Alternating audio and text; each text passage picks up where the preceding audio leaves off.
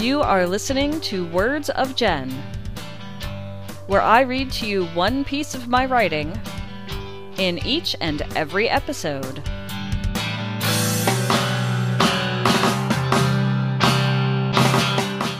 This is Jen, and you are listening to Words of Jen. This is episode 60, and I'm recording this on November 8th, 2020, as part of NaPodPoMo.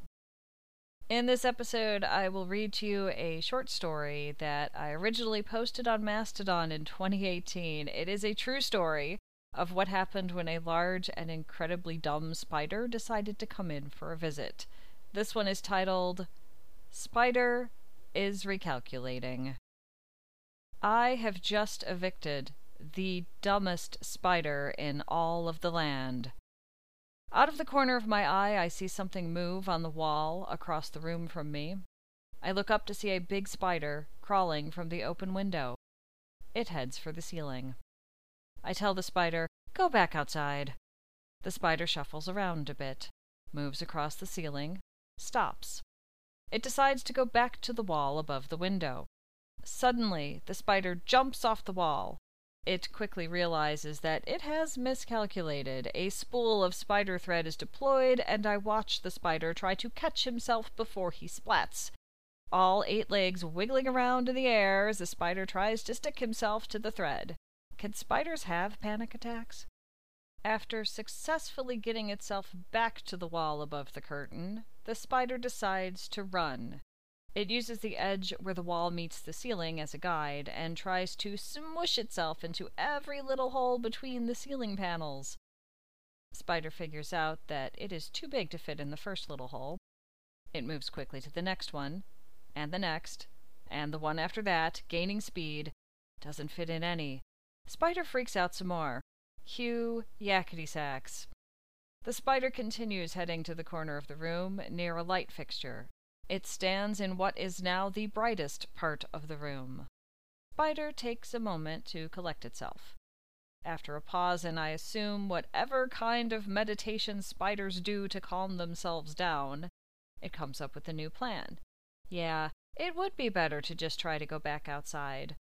Spider crawls across the wall toward the window, passes right by the window.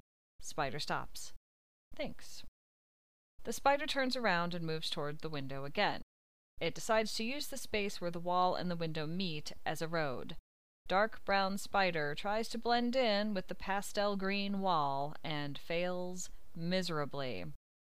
It scoots along, very carefully, after realizing that it is too big to fit. Four spider legs dangle off the side of the ridge with every step the spider takes. Clumsy spider falls down onto the top of the curtain rod. Spider makes a new plan. It is going to try and climb down the curtain. The front of the curtain, that faces the room, has some texture. The spider, of course, chooses to use the back side of the curtain, the part that faces the window. It picked the side that is covered with a slick blackout coating. I peek around the curtain and watch the spider start to slide down, legs flailing. Spider determines that it has severely miscalculated. It flings itself at the window glass and tries to smush itself into it. Spider fail. How did a creature this dumb live long enough to grow so big? Spider sits still, recalculating. It decides that the best thing to do now is to crawl away from the window and go back up the wall.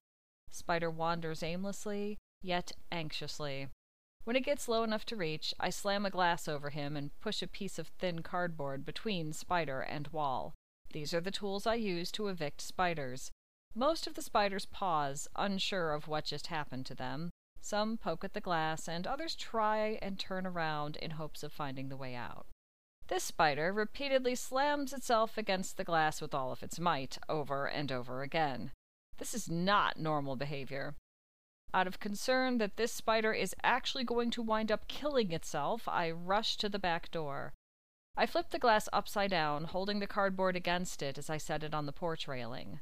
Lifting the glass usually results in having the captured spider run away to safety. This spider, however, can't figure out how to get out of the glass.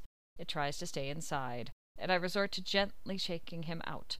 It pauses, and sits on the piece of cardboard. Spider recalculates, then carefully crawls along the porch railing and goes on his way.